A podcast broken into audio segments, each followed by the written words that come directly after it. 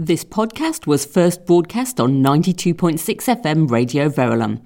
Go to radioverulam.com to find more Environment Matters podcasts and, if you enjoy what we do, to find out how you can support the station, which is run entirely by volunteers. I hope you enjoy the podcast. Welcome to Environment Matters with me, Amanda Yorwerth. Environment Matters is the show that brings you news on issues of sustainability and the environment from around St Albans and from further afield. Now, the campaign group Insulate Britain have been hitting the headlines and blocking the roads for weeks.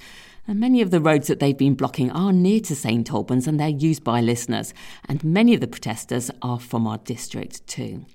I've heard the national press coverage of their protest, but I thought it would be good to hear things straight from the horse's mouth. So I've spoken to local man Craig Scudder, spokesperson for Insulate Britain and an eco house builder himself.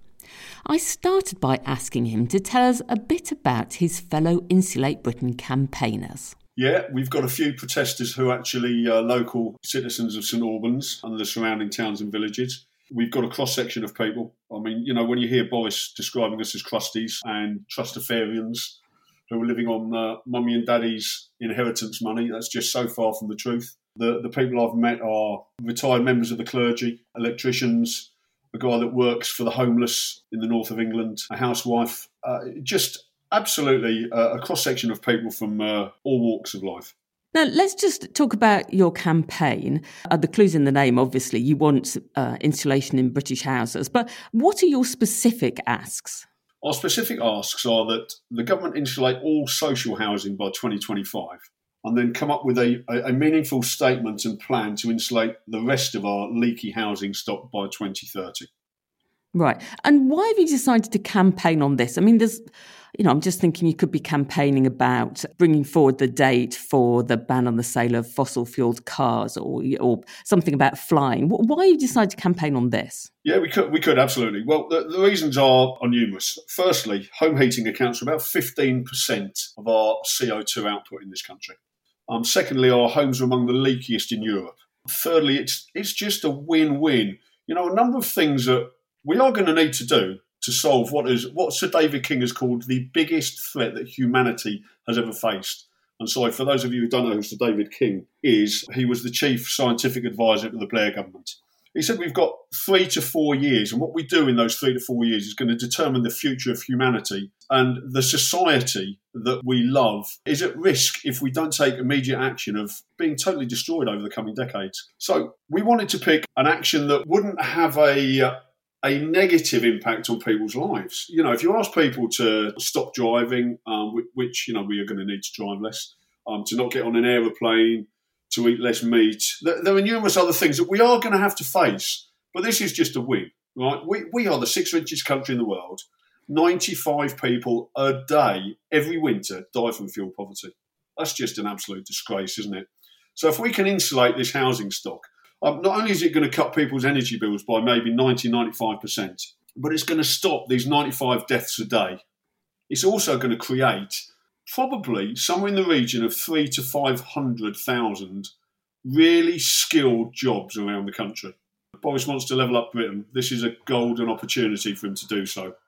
It's also the cheapest way, pound for pound, for us to cut our carbon emissions. The cost benefit analysis that have been done on this suggests that for every pound we spend, and this is away from all the societal, social benefits, right? This is away from the lives it will save, the financial benefits. For every pound we spend on this, we will get back three pounds ten pence.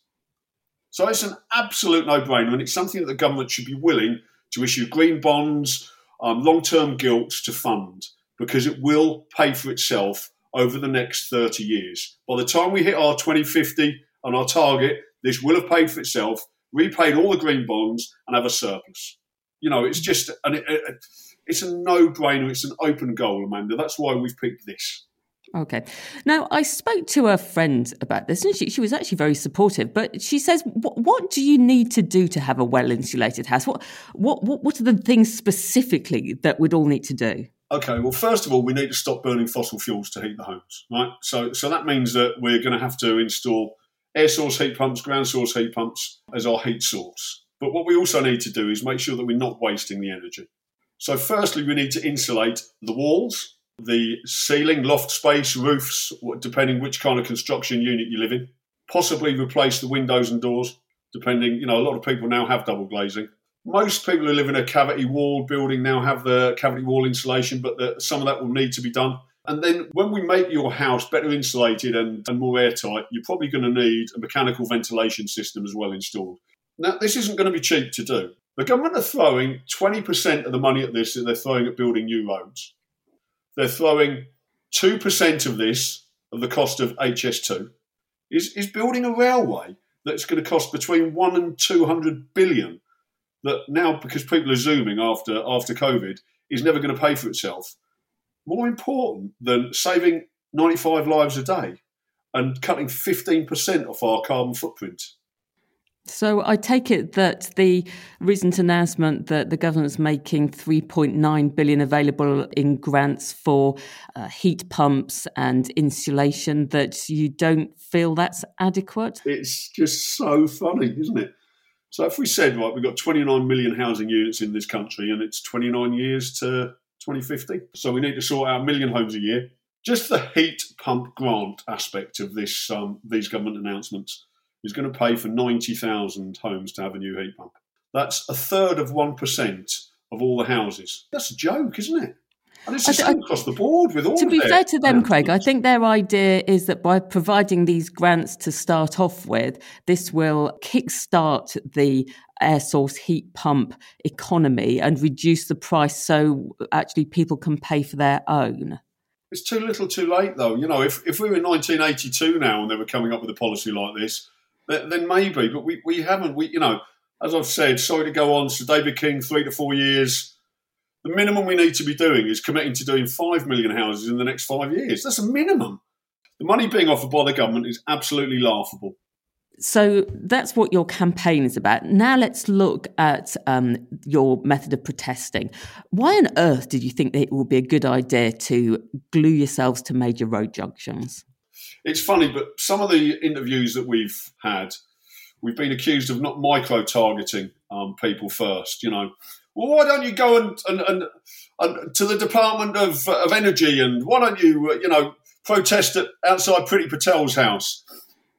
Well, we don't really want to protest outside people's houses, but when it comes to micro targeting, we have micro targeted all the government departments that should be getting a grip with with this issue. We have micro targeted the leaders of all the main political parties. But people don't know about that, do they? It doesn't make the news.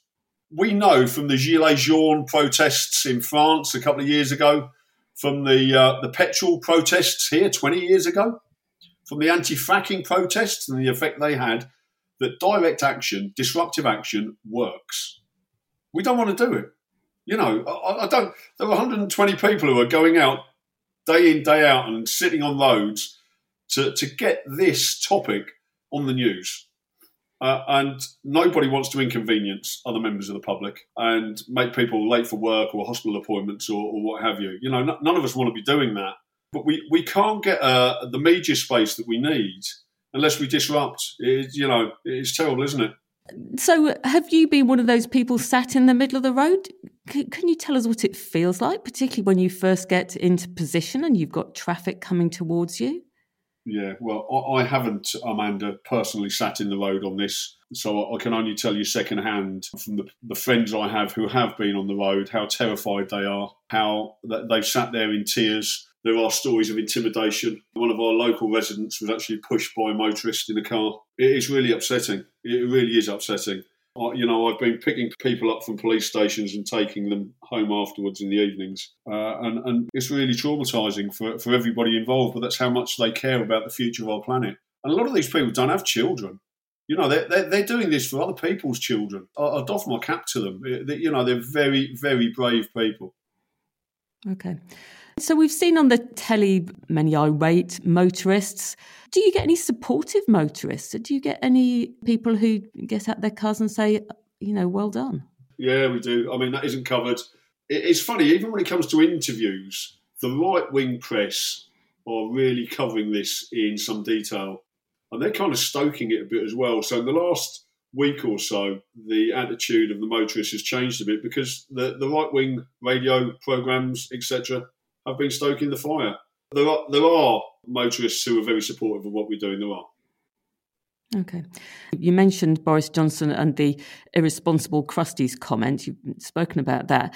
Grant Shapps, the Transport Minister, said that he thinks your campaign is downright dangerous and counterproductive and that you must call off your reckless campaign forever. Even Carla Denyer, the Green Party co-leader, um, she said that whilst there's a place for direct action, Insulate Britain were not necessarily doing it in the most constructive way. I mean, what do you say to those comments? And in particular, the idea that your campaign might be counterproductive? Well, firstly, Grant Shapps. Let, us start with him, shall we? Because we have been on the Highways Agency each time that we're we're undertaking one of our protests, uh, and suggested that they do what they they do for other accidents on the M25, etc. That they lower the speed limit, and they, they won't do it for us. Yeah, it is dangerous for the people for the people going out in the road. It is dangerous, absolutely. Is there an element of danger for the motorist? Possibly a little bit. We we cannot get our voice heard by going lobbying, uh, micro targeting. It just doesn't work, Amanda. It's really unfortunate that we've our hand has been forced to do the actions we're doing by decades of government inaction. Okay. And and how about the idea of being counterproductive? The fact that you're making people hate you or putting yeah, people no. against your campaign? Yeah, no, absolutely. Absolutely. People people are angry and rightly so. But everyone I know supports our aims. And I, I could now go and talk to people who six weeks ago wouldn't have had a clue about how leaky our houses were, how this is a necessity to cut our carbon footprint by 15%, how it's going to create three to 500,000 new jobs, you know, how it's going to stop 95 deaths every day in the winter. People are now aware of this issue because of what we've done.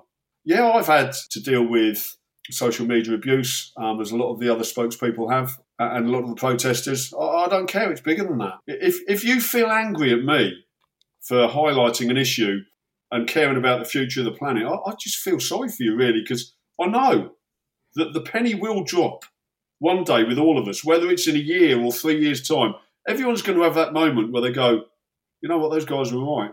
I should have done more then. Is it too late? Because I'm now going to get involved. Okay, now you've suspended what you've called your campaign of civil resistance until the 25th of October, and you're awaiting a response to your letter to Boris Johnson, in which you've asked for a promise that your government will take the lead needed to insulate and retrofit our homes, that it will get on with the job so that families can feed their children and keep their homes warm. Craig, why do you think we're not doing this? Because we can't afford to. You know, I mean, one of the issues is still ongoing is the the building standards we have for new houses. You know, in 2006, the Chancellor gave the industry 10 years' notice that in 2016 we were bringing in new home building standards, which was phasing out gas boilers, basically making making houses fit for the 21st century.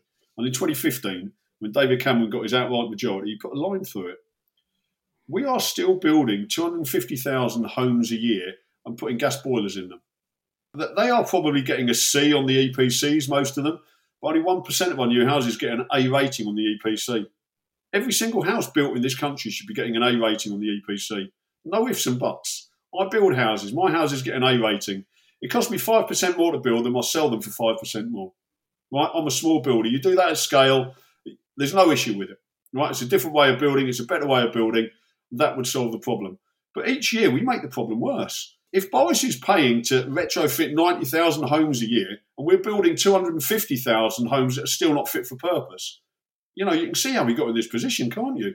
There are 7 million people in this country that live in fuel poverty. There are, there are more people that, that, than that that live in rental housing.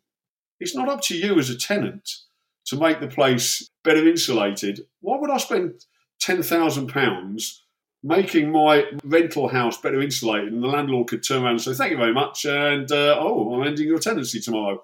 So you know there are there are large amounts of people in this country that either because they're in rental or they can't afford it, they they just can't get on and fix these problems.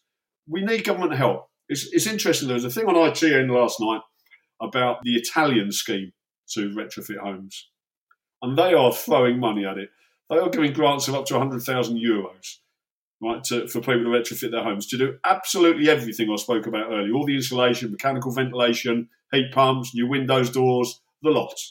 And you can get back 110% of the money you spend. You know, you can get a, a tax rebate um, every year for the next five years to, to make it worth your while to do it. And Boris is what, giving you five grand towards a heat pump, but only if you're one of the first 90,000. It's, you know, it's rubbish, Amanda. Craig, thank you ever so much for sharing that with us. I was talking there to Insulate Britain spokesperson Craig Scudder. Now, there's lots of strong feelings about the Insulate Britain campaign, so I'd be interested to hear your thoughts. Do send me them on Twitter at RV underscore environment or via the Environment Matters Facebook page, or you can drop me a line on amanda at radioverulam.com. Now, whatever you think about the Insulate Britain protests, you might well be thinking that your home's starting to feel a little bit chilly as the weather has turned colder. And whilst you're thinking that it could benefit from some of the additional insulation that Craig spoke about, you might not be sure where to get started. Well, help is at hand. Sustainable St Albans have got some great resources. Go to the Resources tab on the Sustainable St Albans website and select the 16 counters in steps. One of them is Insulate Your Home, and if you look there, you'll find links to some great websites, some real life case studies to show what's possible, and also information about their thermal imaging cameras that they have to lend out so that you can see where heat is leaking out of your house and so know where to focus your actions. Also, take a look at the podcast page of radioverulam.com. Now, if you search for the Countdown to COP series of podcasts, you'll find a whole bunch of interviews carried out by Nick Hazel of on Radio Verulam in the morning. And in one of them, he speaks to Judith Leary Joyce, who talks about how she grappled with all sorts of issues to make her own house super insulated and cosy. And you'll also find there the podcast where I spoke to Nigel Harvey, a local man who's fitted an air source heat pump in his house, and he tells us about his experience. I'll be back at the same time next week, but until then, thanks for listening.